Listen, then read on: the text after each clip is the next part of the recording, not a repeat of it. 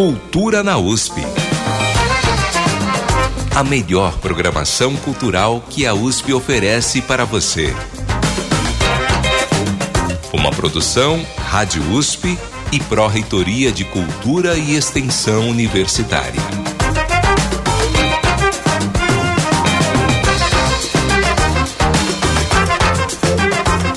Tarde, estamos começando mais uma edição ao vivo do programa Cultura na USP, trazendo para você o melhor da programação cultural que a Universidade de São Paulo oferece.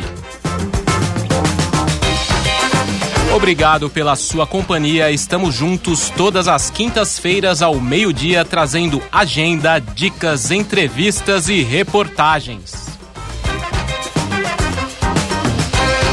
Você também pode ouvir e compartilhar pelos sites jornal.usp.br e cultura.usp.br.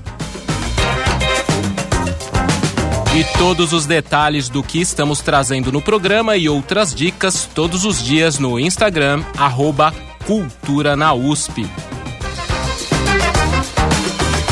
Estamos também no WhatsApp 11 2648 0042 e no e-mail ouvinte arroba usp.br. Repetindo, 11 2648 0042 e ouvinte arroba usp.br. Mande sua mensagem para nós. Eu sou o Elcio Silva e estarei com vocês na próxima hora. Hoje é dia 22 de junho de 2023. Os nossos destaques são: Dos dinossauros à inovação tecnológica. Orquestra da USP Nova em concerto que mescla música com conteúdos científicos. Para explicar melhor a proposta desse grande evento, estamos aqui no estúdio com o diretor da orquestra, maestro Gil Jardim, e com os professores Marcelo Zufo, da Escola Politécnica, e Luiz Eduardo Anelli, do Instituto de Geociências. E a Biblioteca Brasiliana da USP promove mais um encontro do projeto BBM no vestibular. Desta vez sobre o livro Marília de Dirceu. No Centro Cultural Maria Antônia tem o ciclo de música medieval e barroca e também a abertura da exposição Versos de Laerte Ramos. A Casa de Dona Yaya promove no domingo um arraial com brincadeiras juninas. Na próxima quarta-feira tem visitas guiadas a lugares especiais do nosso patrimônio cultural. E temos ainda os destaques do cinema da USP e outras dicas para você. Você está ouvindo Cultura na USP. A melhor programação cultural que a USP oferece para você.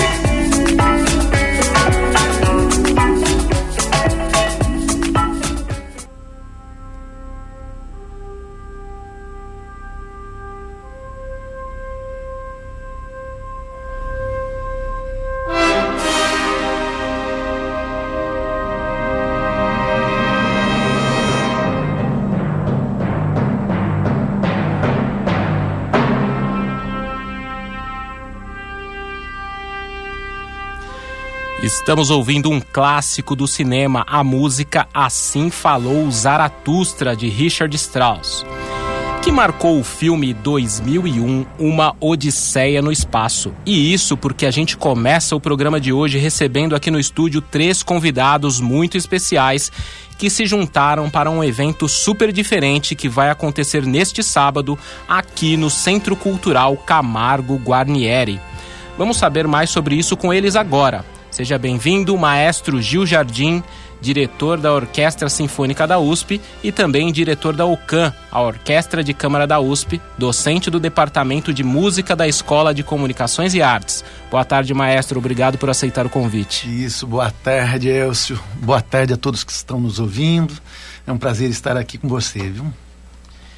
Bem-vindo também, professor Luiz Eduardo Anelli, do Instituto de Geociências da USP, diretor da Estação Ciência, um dos maiores especialistas em dinossauros do Brasil, autor de vários livros sobre o tema e curador de exposições que vem ajudando a popularizar a ciência no país. Bem-vindo, professor Anelli. Bom dia, Elcio, bom dia a todos os ouvintes e o professor Marcelo Zufo, da Escola Politécnica, coordenador do Centro de Inovação da USP, o Inova USP, líder do Centro Interdisciplinar de Tecnologias Interativas, CIT, e desenvolvedor de soluções para cidades inteligentes e internet das coisas. Bem-vindo, professor Zufo. É, boa tarde a todos, muito obrigado pelo convite. Estamos com um evento super especial que é esse concerto da USP e para falar desse evento eu vou começar conversando aqui com, com o maestro e professor Gil Jardim.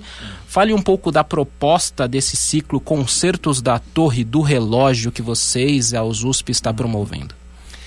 Então, nesse ano é, temos programado a USP realizando é, três séries que acontece alternadamente, não é, semana a semana, durante cada mês. E a primeira das séries são esses concertos, exatamente, concertos da Torre do Relógio. E a inspiração para isso é, foi exatamente a própria torre, né? Que é, é uma espécie de monolito né? já que estamos falando em, em 2001, é? uma espécie de monolito que tem de um lado em alto relevo é, seis desenhos de, de exatas, de, de, de, ciências médicas, e, enfim. E do, do outro lado tem filosofia, tem dança, tem música, tem arquitetura, e que a gente acaba é, realizando fantasiosamente como exatamente como realidade e fantasia de um lado e outro. Isso moveu e, e, e inspirou a, a, o desenho dessa série que fazer com que a OSUSP eh, pudesse ser anfitriã de cada uma das áreas, das distintas áreas do conhecimento da universidade. É uma maneira muito prazerosa de fazer a própria universidade se encontrar com a própria universidade. Não é? E, e, e para mim eh, tem sido ah, de uma riqueza eh, enorme porque estar com, com, com Marcelo Zuvo, com Luiz Anelli, com mundos tão diferentes, os, ambos falam de bilhões de coisas, um, um de anos para trás e o outro de, de, de, né, de, dos microchips, dos transistores, essas coisas todas. E são realidades que, que acabam ampliando o meu mundo, não é?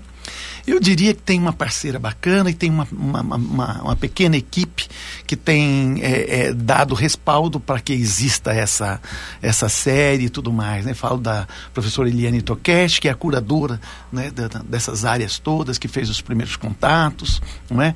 é Lucas Coelho, enfim, a, a, uma estrutura e que a gente vai se aliando. Tem tem várias pessoas que são importantes, dentre elas você mesmo, Elcio, né, como um grande parceiro de fazer reverberar essas propostas. Além desse ciclo, tem uh, o Esculpir o Tempo, que é um ciclo de concertos com maestros e solistas convidados.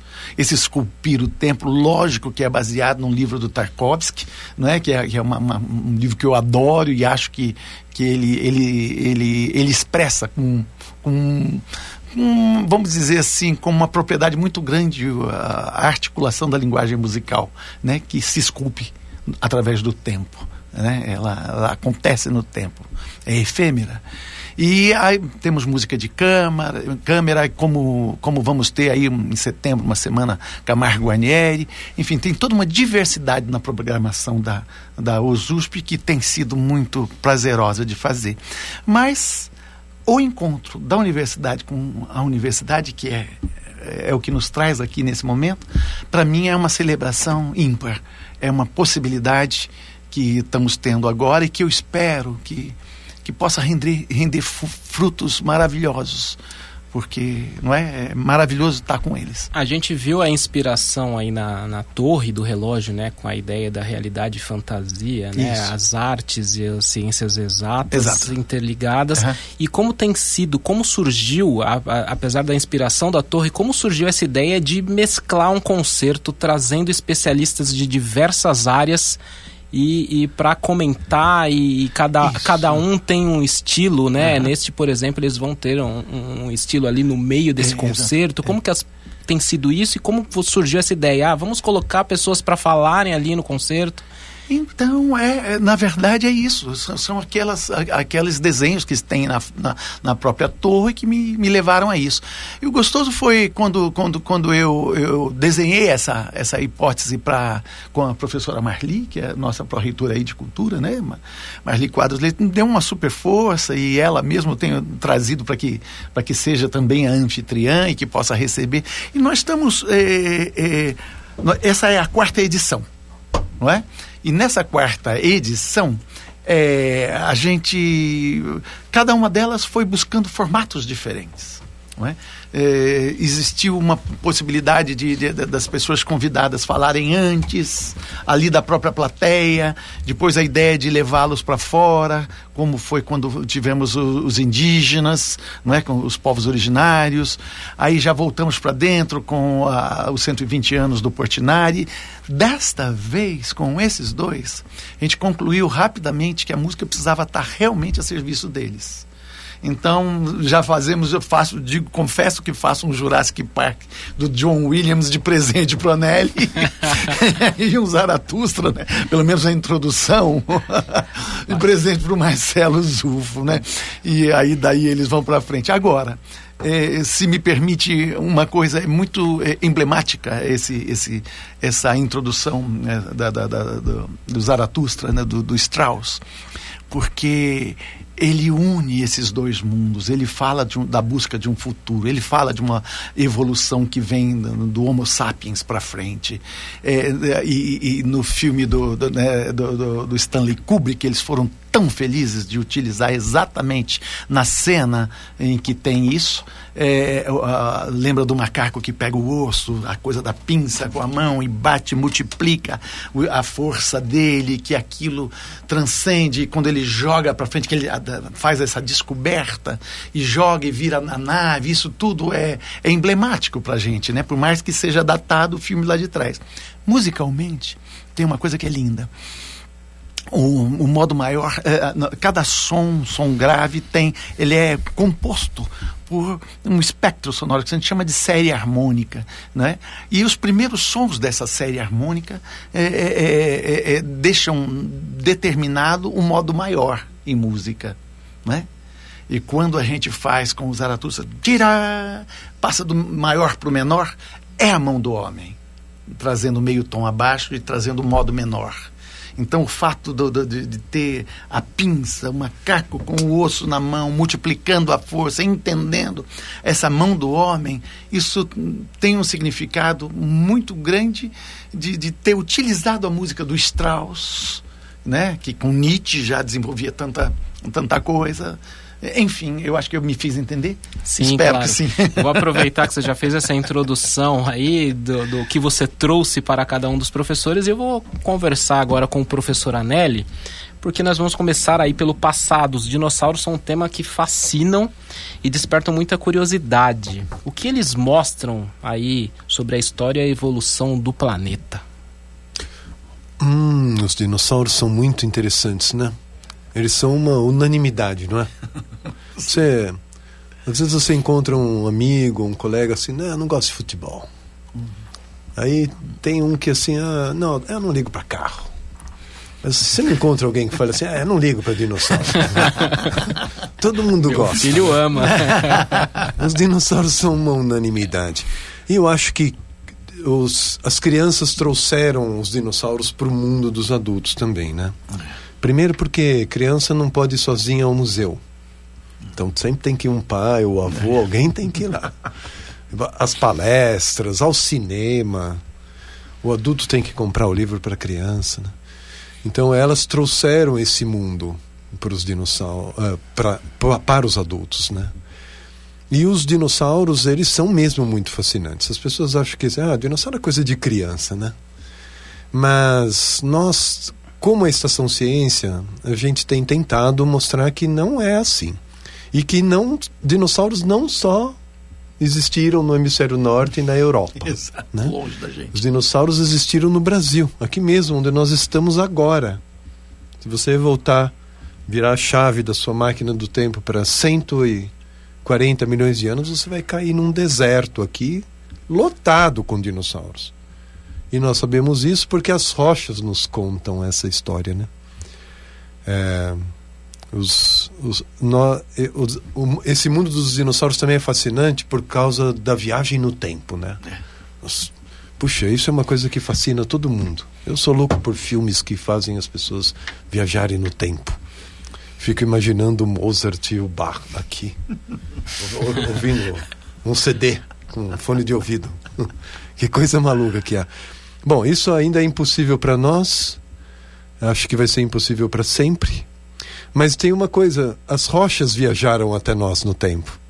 Então nós temos rochas de 250, 100, 80 milhões de anos que chegaram até nós e trouxeram os dinossauros para nós. Ah, a gente conhece no passado, nós encontrávamos um osso de dinossauro, a gente sabia, teve um dinossauro aqui, ele era desse tipo hum. e ele tinha esse tamanho. Hum. Hoje, por conta da tecnologia, nós conhecemos a alma dos dinossauros. Nós conseguimos reconstruir um molde interno do que preenchia o crânio deles e a gente conhece o cérebro deles. Se eles viam bem, se eles eram caçadores ou não.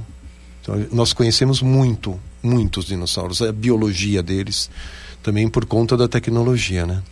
E, e respondendo a sua pergunta, os dinossauros, eles, nos, eles viveram num intervalo muito super interessante, que foi a era mesozoica, que foi um intervalo de tempo quando o mundo se transformou como nunca na história do mundo todo, dos 4,54 bilhões de anos, nunca houve um intervalo na história do mundo que, que lembre a história dos dinossauros.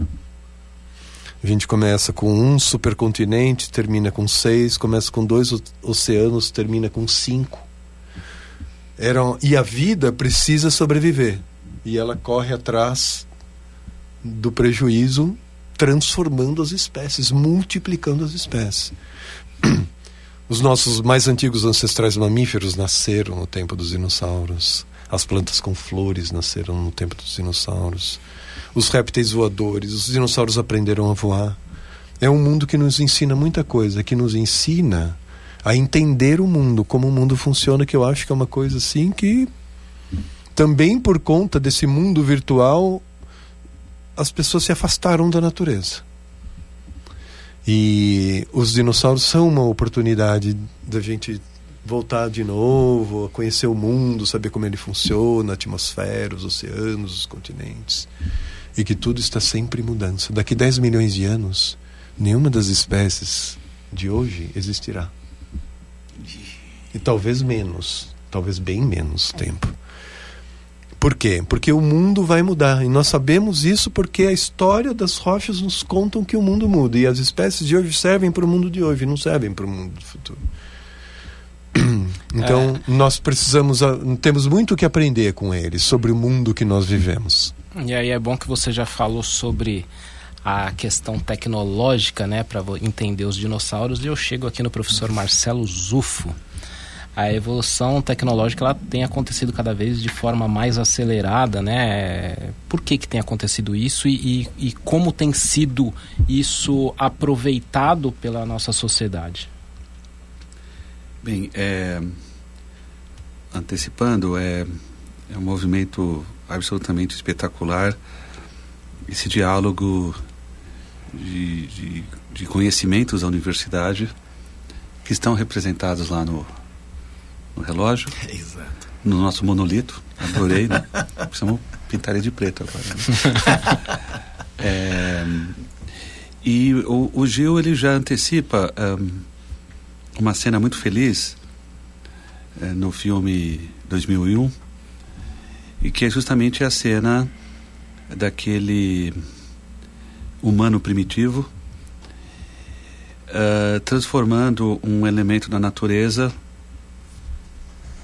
numa ferramenta. Então, na hora que ele. naquele momento magistral do filme, ele pega aquele osso, ele bate uh, no solo e muitas coisas se espalham. Eu acho que na evolução da vida no planeta, eu não sei se foi o Sapiens ou o Neandertal, uma controvérsia muito grande. Na hora que o primeiro ser vivo ele descobriu o artefato e aquela cena é a descoberta do artefato. É, houve uma singularidade na vida desse planeta, na minha opinião. Uh, e o Anelli está certo. Talvez daqui um milhão de anos, todas as formas de vida que nós conhecemos uh, não vão mais existir, provavelmente, na minha humilde ignorância sobre a biologia. Mas eu tenho certeza absoluta que artefatos inteligentes humanos uh, prevalecerão. É, eu sou professor de eletrônica, a gente ensina é, os meandros de toda essa tecnologia, não tem segredo nenhum. O ser humano tem uma relação muito complicada com a tecnologia. Descubra, descubra meu Devoro-te. Lá eu gosto muito de ficção científica também, então a humanidade está nessa catarse, né, com medo de ar. Eu chamo de síndrome de Frankenstein coletiva, né? É, Mary Shelley foi muito feliz em representar de forma ficcional esse medo que nós humanos temos da tecnologia. Depois eu vou até falar um pouco por que esse medo. Mas eu desafio meus alunos a perguntar assim, qual que é o computador mais longevo da humanidade, né? Qual que é o computador que hoje, nesse instante, está funcionando e onde ele se encontra, né? E há quantos anos ele está funcionando? Né? Os alunos não sabem, né? Mas nós temos um computador na periferia do sistema solar. É o computador de bordo do, da sonda Voyager 1 e 2. Eles foram lançados em 1977. E há 45 anos eles funcionam sem parar. E provavelmente, se alguma outra forma de vida encontrar essa sonda, não vai encontrar nenhuma forma de vida, porque essa sonda só leva artefatos humanos.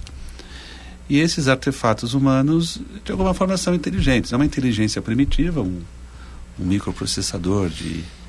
Eu até descobri outro dia 18 bits.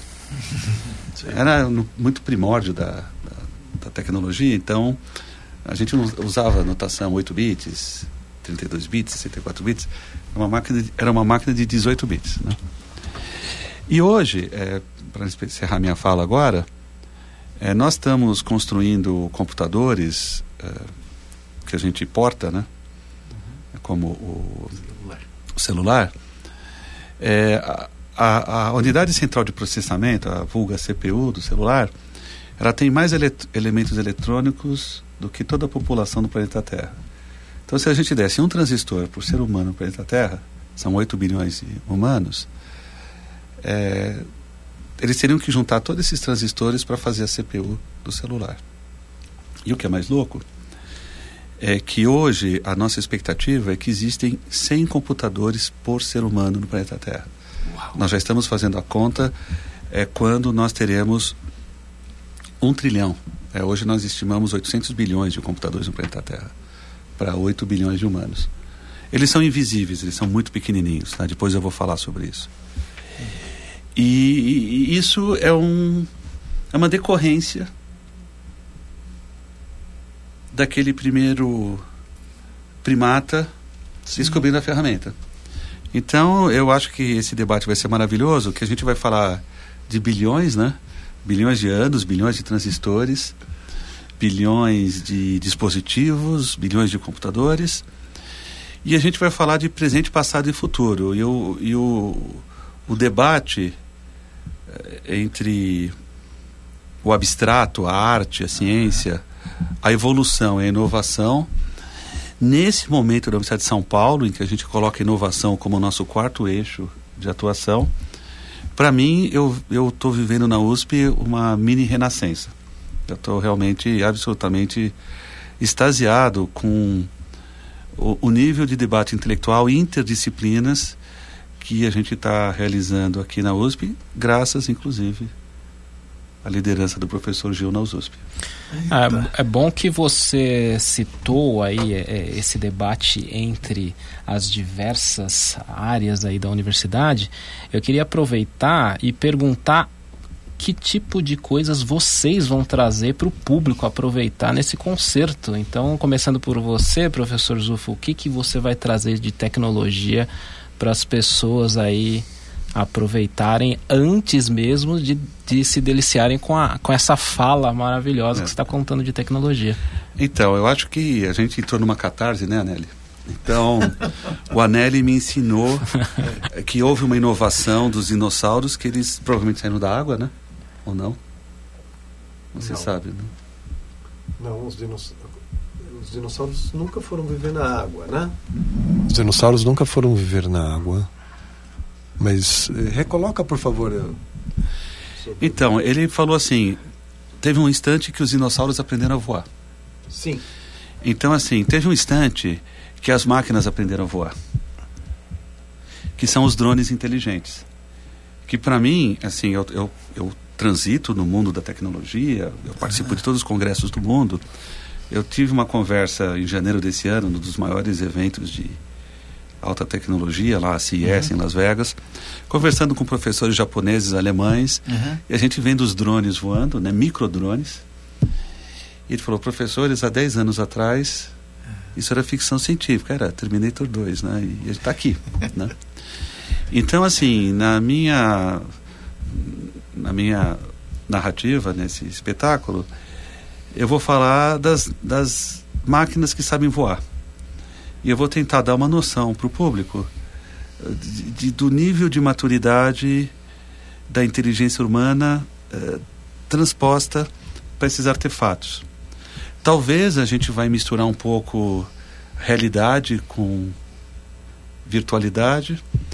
Eu vou discorrer um pouco de um talvez um novo conceito de simbiose, que até então a simbiose do ponto de vista biológico era a simbiose é, humana, é, animal, viva, viva.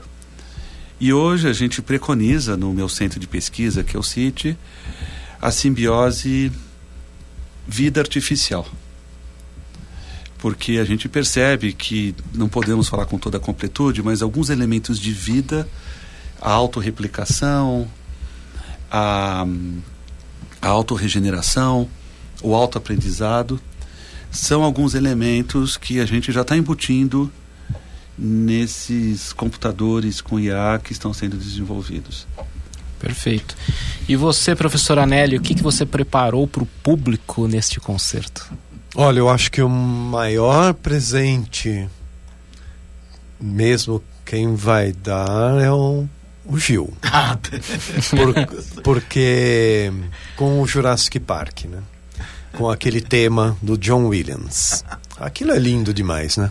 É muito emocionante. E, e de certo modo, os, os dinossauros possibilitaram isso, né? Ah, que, que coisa boa, como os dinossauros são legais.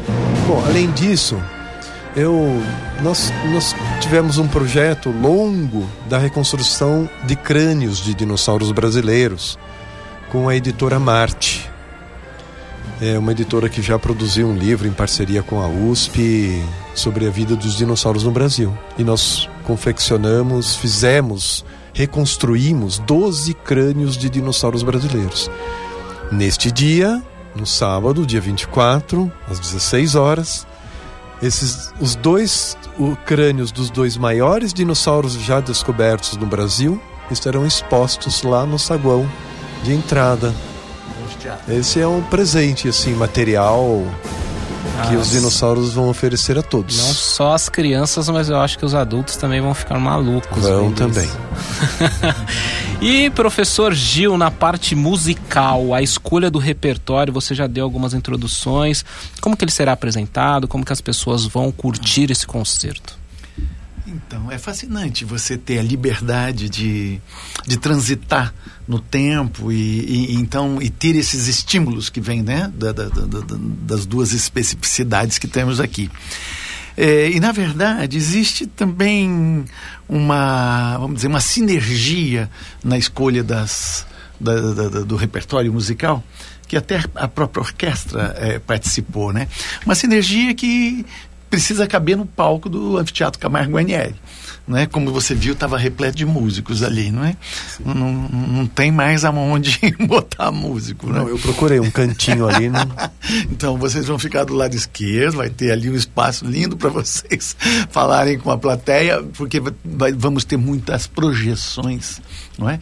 E essas projeções estão num, numa grande tela que o público todo vai poder estar... Tá visualizando né, a, né, o que eles vão estar tá trazendo para a gente e assim como vai estar tá visualizando também os filmes né, que vão estar acontecendo enquanto a orquestra toca. Né? Então as apresentações vão ter aí também, também essa questão tecnológica vai ser muito envolvida. lindo essa história toda, esse nosso encontro vai ser uma celebração, vai ter muito improviso, com certeza. Eu acho que isso é a essência da coisa, né? Que a gente se sinta livre para trazer o que, que vem. Agora vai ter também um, um relógio marcando o que vocês, tá? No tempo de vocês, exatamente é para eles não atingir, não passarem muito do tempo. Uh, dez minutos, né? Dez, mais dez. Vamos começar o concerto com o quarto movimento da Sinfonia Novo Mundo do Dvorak, que também eh, tenta transcender, tenta de alguma forma busca um território novo, né, para se existir. Né? Vamos deixar por aí a explicação que eu dou para essa Sinfonia do Novo Mundo. Né? Ela é estimulante, é instigante, eu acho bastante interessante.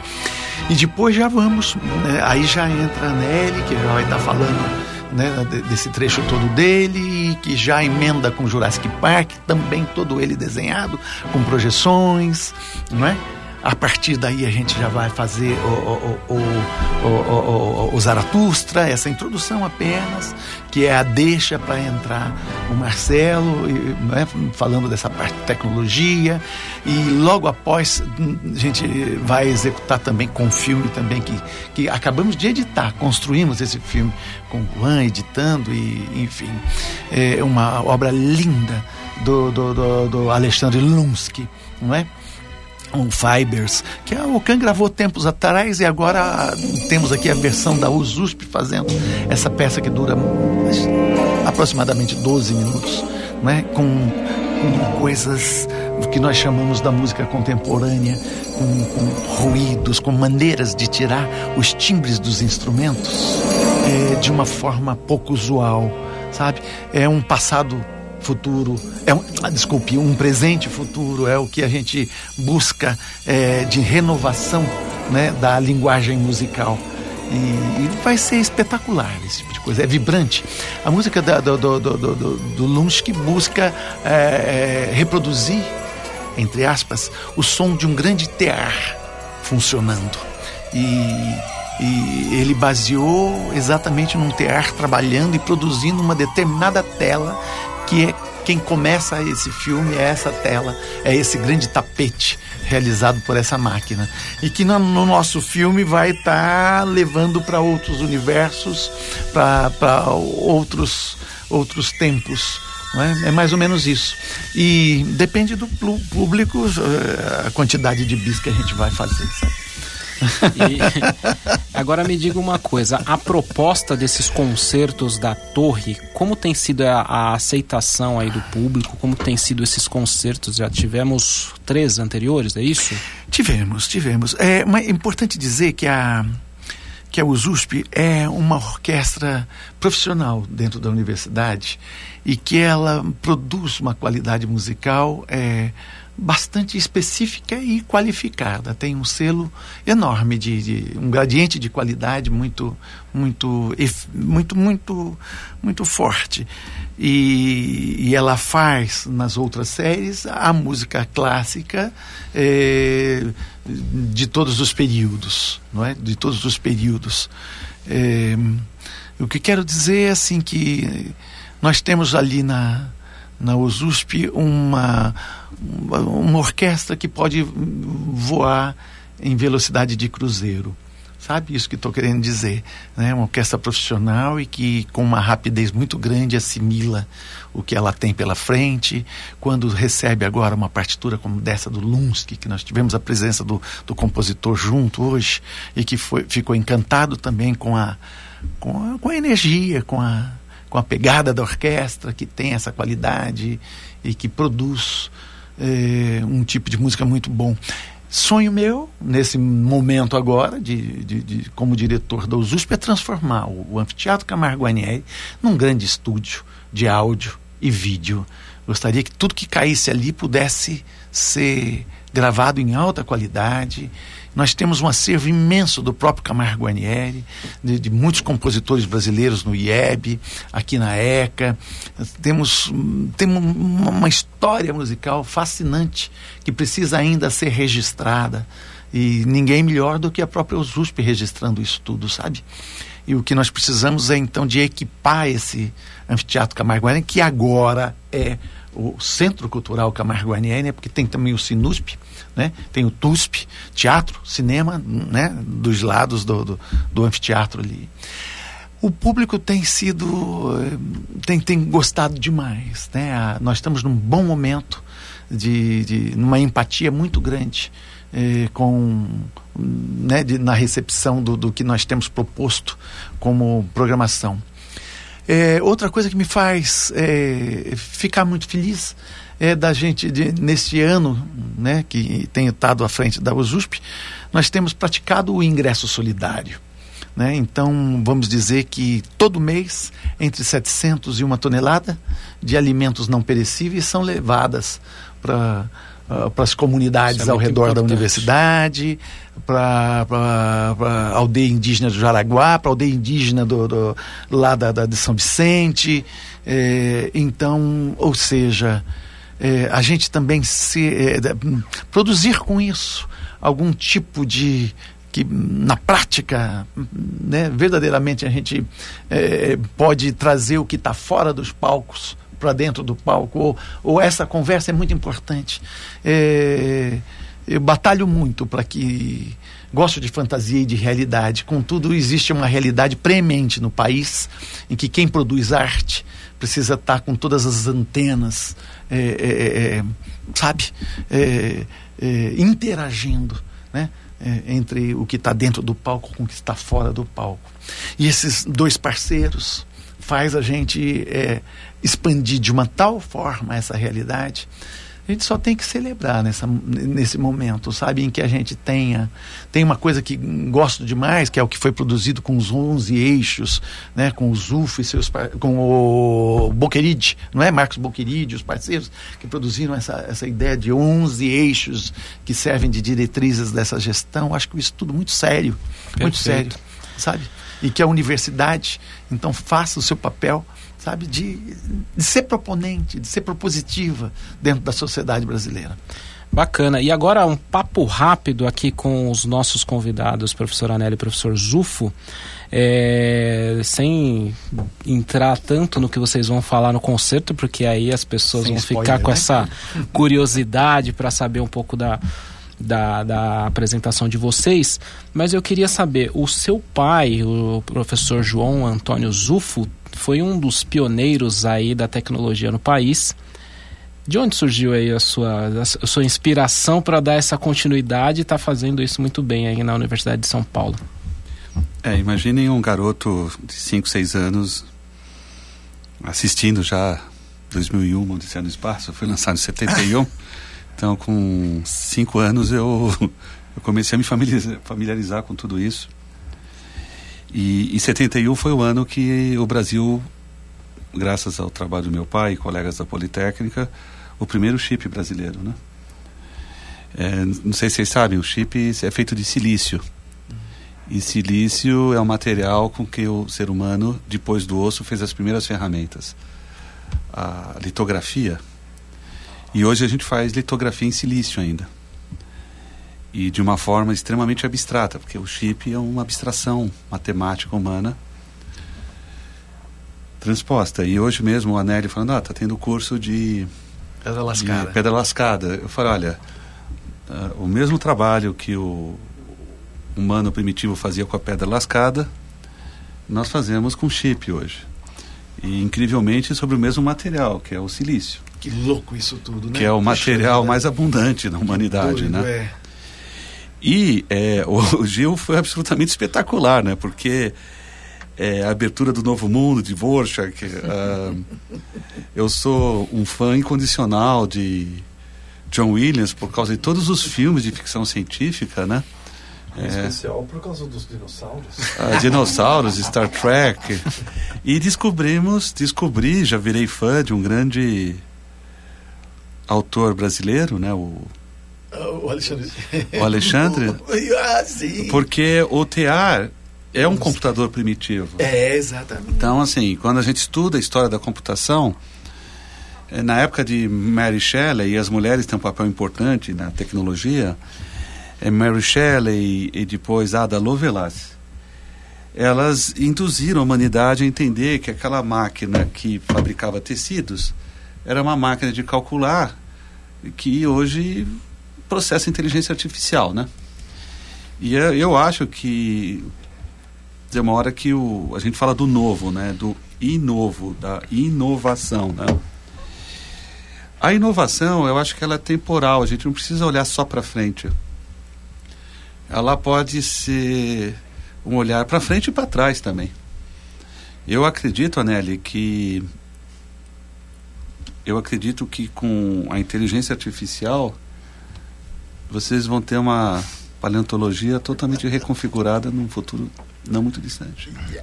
Eu só. ah, o, o meu produtor tá avisando aqui que o tempo tá esgotado para a entrevista, mas eu só vou fazer uma pergunta, pedir pro, um bate-papo rápido com o professor Anelli, porque em 2019 eu entrevistei e você me falou que os dinossauros caíram no seu colo em 96, quando você iniciou aqui como professor da USP, porque você é, pesquisava moluscos, é isso? Exatamente. E, e Por que como você foi me lembrar disso? é, então, e aí agora você é um dos maiores pesquisadores do Brasil nessa área. Conta aí rapidamente aí em 30 Eu- segundos. É, eu, o, o meu trabalho de pesquisa é um trabalho de pesquisa para popularização.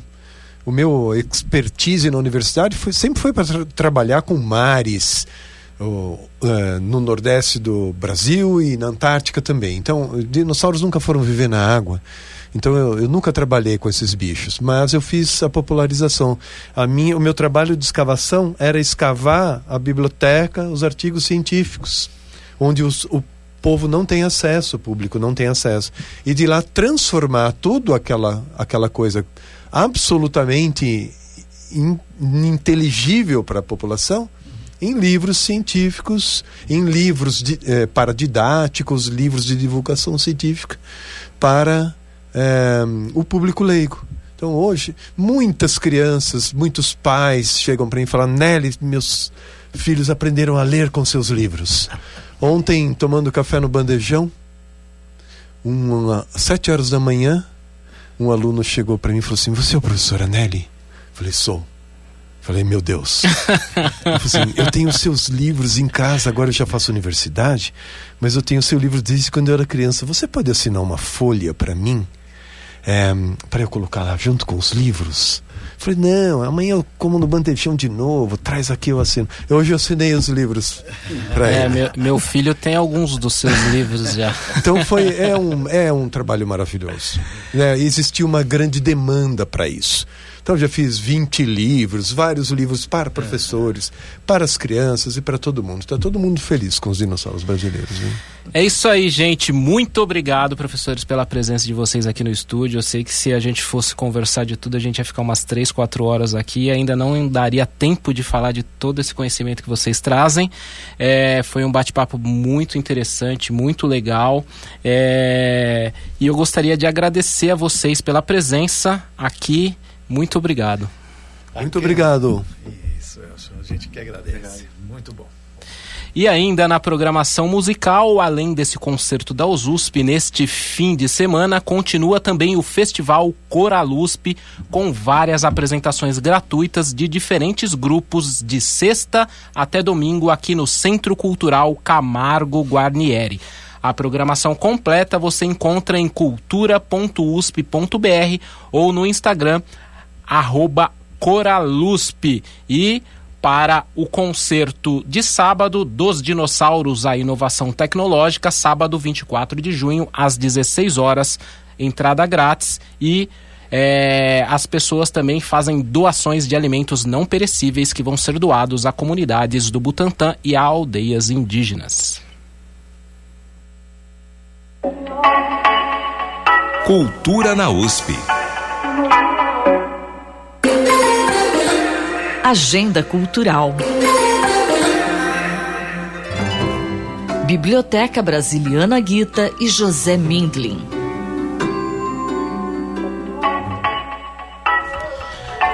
Vamos começar o nosso giro de dicas culturais de hoje falando de literatura. Isso porque temos na próxima quarta-feira mais uma edição do projeto BBM no vestibular.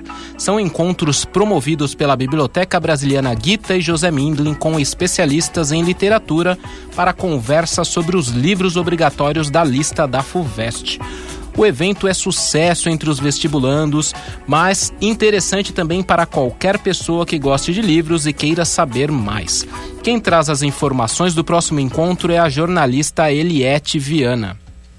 A Biblioteca Brasiliana Guita e José Mindlin da USP abre as suas portas com o projeto BBM no vestibular, que promove aulas gratuitas sobre os livros obrigatórios do processo seletivo da FUVEST. A próxima aula será realizada no dia 28 de junho, quarta-feira, às 18 horas, sobre o livro Marília de Gisseu, do autor Tomás Antônio Gonzaga.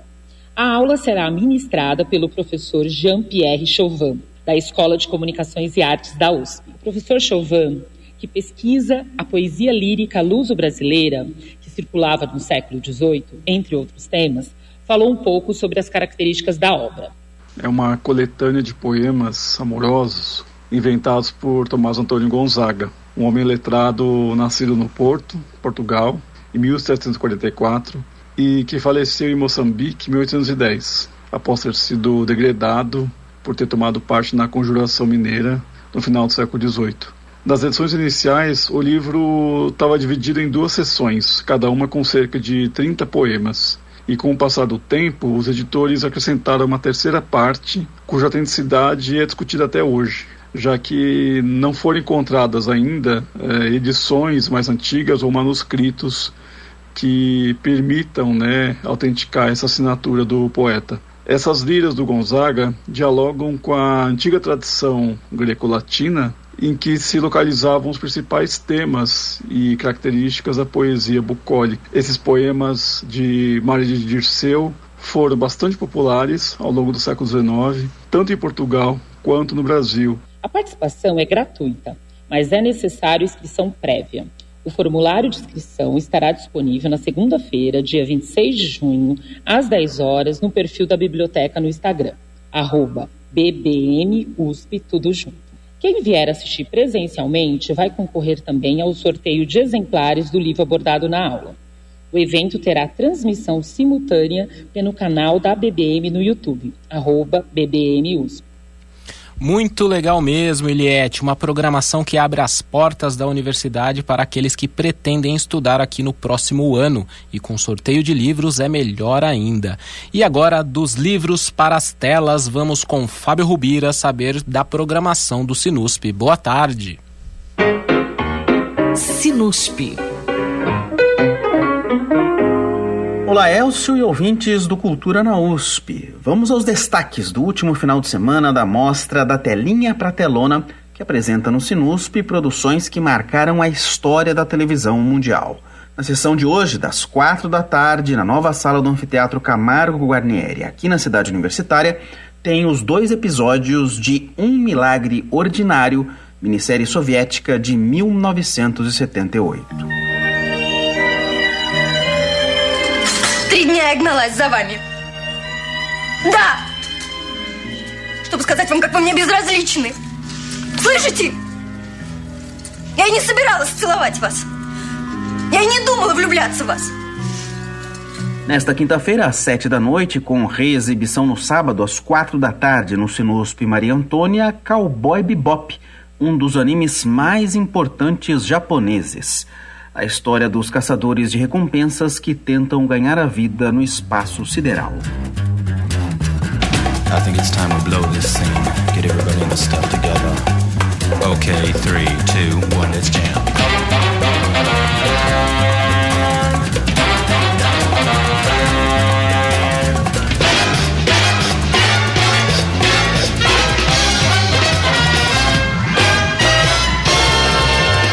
Amanhã, sexta-feira, tem nova maratona de Twin Peaks, às quatro da tarde e às sete da noite no Camargo Guarnieri, famosa série de suspense que estreou na TV dos Estados Unidos em 1990 e virou um fenômeno com milhões de fãs. Dig yourself out of the shit. 29.99. That's right. Only 29.99 plus shipping. Except no substitute. Get yours no sábado e domingo, a programação grátis continua na sala do Sinusp do Centro Maria Antônia na Vila Buarque, região central da capital.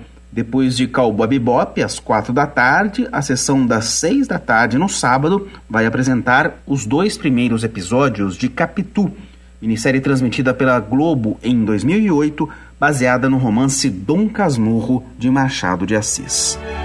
Terás ido a mais de um enterro mas o que não sabes, leitor, é a crise que me tomou quando vi todos os olhos em mim, as orelhas atentas.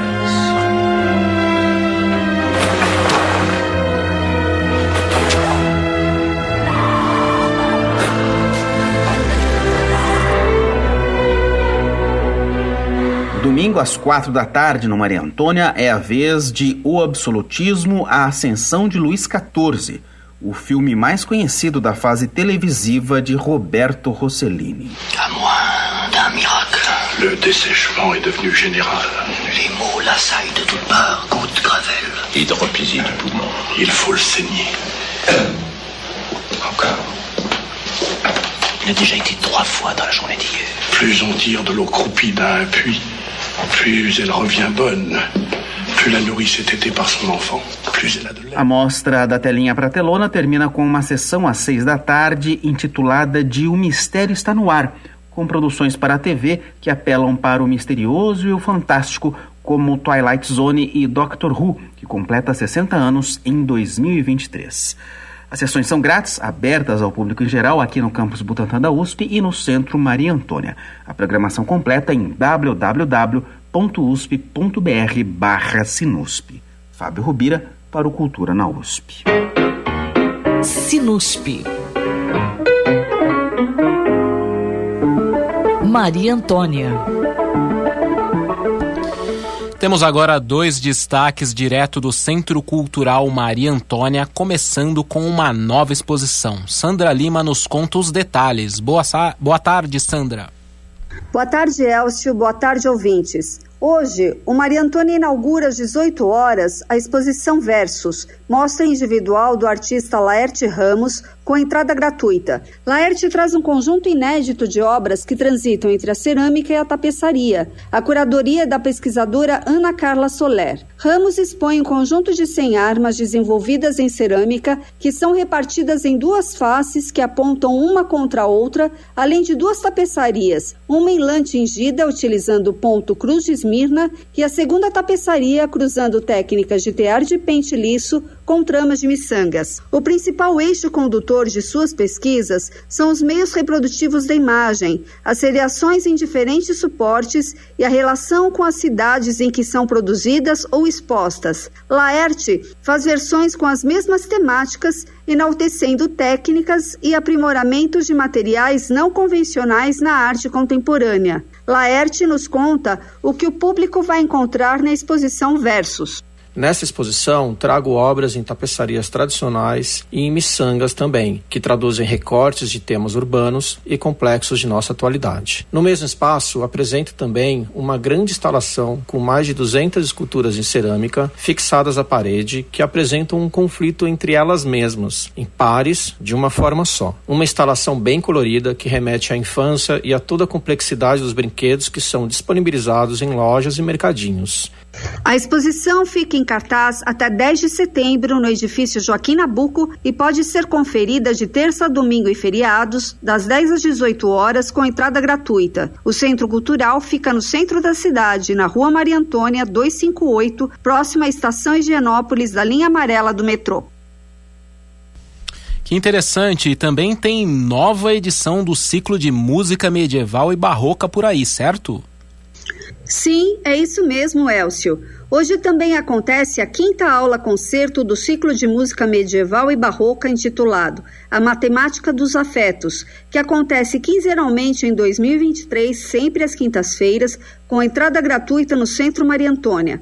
O tema desta quinta é Campeão das Damas e terá performance da cantora Fernanda Ribeiro Aaron Garelli na viola de gamba, Pedro Augusto Diniz na harpa, com a participação de Lucas de Bortoli nas flautas renascentistas. Pedro Diniz nos conta como será a apresentação de hoje. A quinta aula, Campeão das Damas, é, ser uma aula sobre a canção polifônica renascentista, é, ambientada na corte de, da Burgúndia, com compositores como Guilherme Dufay, Ockham, muito especial, muito, muito melodioso, muito bonito. A entrada é gratuita, mas é necessária a retirada de senha uma hora antes da aula concerto no próprio edifício Joaquim Nabuco do Maria Antônia, que fica na rua Maria Antônia 258, na região central da cidade de São Paulo. Obrigado, Sandra. Centro de Preservação Cultural, Casa de Dona Yaya. Vamos falar agora da programação da Casa de Dona Yaya, no bairro do Bexiga, região central da capital. Neste domingo, tem um arraial junino com oficinas e brincadeiras infantis, tudo de graça. Olá, ouvintes da Rádio USP. Meu nome é Lieve Chiandri. Eu faço estágio aqui no Centro de Preservação Cultural da USP, a Casa de Dona Yaya. Hoje eu estou aqui para representar a equipe do educativo da casa Venho fazer um convite a vocês que venham participar de uma atividade que nós estamos preparando com muito carinho. Todo último domingo do mês, a nossa equipe educativa abre a casa com alguma atividade especial para o público. E nesse domingo nós vamos aproveitar esse mês de festa junina para fazer uma edição arraiar com as crianças. Teremos oficina de bandeirinhas para a gente poder enfeitar a casa, deixar ela em clima de arraiar. Teremos também brincadeiras típicas de festa junina, como pescaria, rabo do burro e como a gente não pode ficar sem também, vamos ter quadrilha para dançar com as crianças e se divertir. Então é isso. Fica o convite a todos os ouvintes. Tragam as suas crianças também para se divertir com a gente. Nesse domingo, a partir das 10 até a 1 da tarde. Obrigado, Lieven Kiendre, monitor na equipe educativa do Centro de Preservação Cultural da USP. Ele está preparando esse arraial junino no domingo das 10 às 13 horas, aberto a todos. Muita coisa legal, oficinas, brincadeiras e quadrilha para todos se divertirem. Lembrando que o CPC, o Centro de Preservação Cultural, fica na rua Major Diogo 353, na Bela Vista. E já na próxima quarta-feira tem a estreia do projeto Roteiros do Patrimônio da USP, com visitas guiadas ao campus Butantã e unidades históricas da universidade no centro da capital. A jornalista Ana Célia Moura explica. Boa tarde. Boa tarde, Elcio. Eu vim falar de mais um projeto do Centro de Preservação Cultural da USP, que são os Roteiros do Patrimônio. A Universidade de São Paulo tem mais de 40 unidades de ensino e pesquisa que estão distribuídas na capital e em cidades do interior do estado de São Paulo.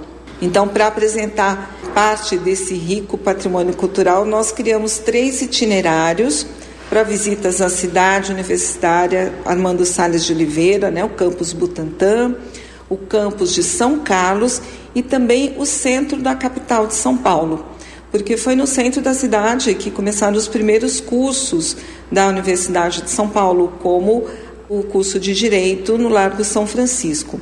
Essa é uma das paradas do roteiro do Vai ao Centro, assim como o Centro Universitário Maria Antônia e a própria Casa de Dona Yaya.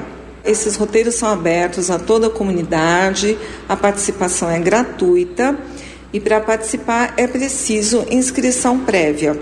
O formulário para inscrição, os ouvintes podem encontrar no site do CPC ou nas redes sociais do CPC, que é arroba CPC USP.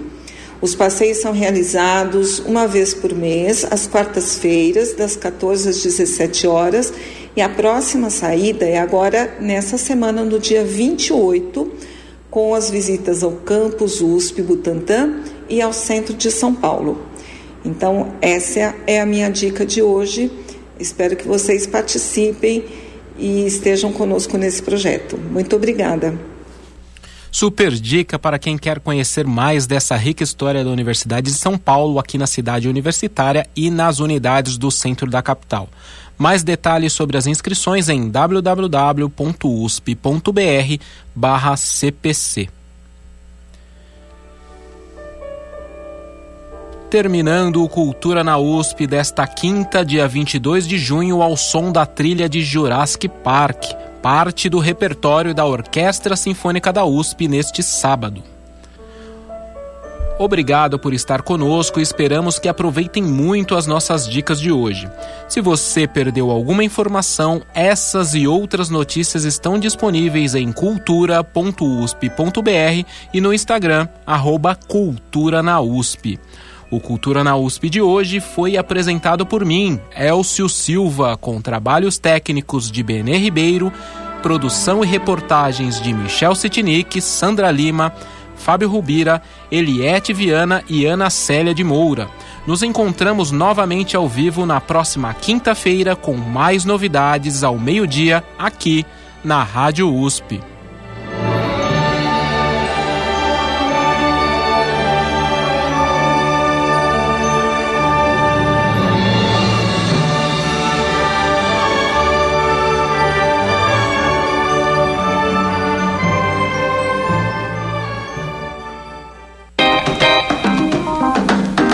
Você ouviu Cultura na USP. A melhor programação cultural que a USP oferece para você. Uma produção Rádio USP e Pró-Reitoria de Cultura e Extensão Universitária. Cultura na USP.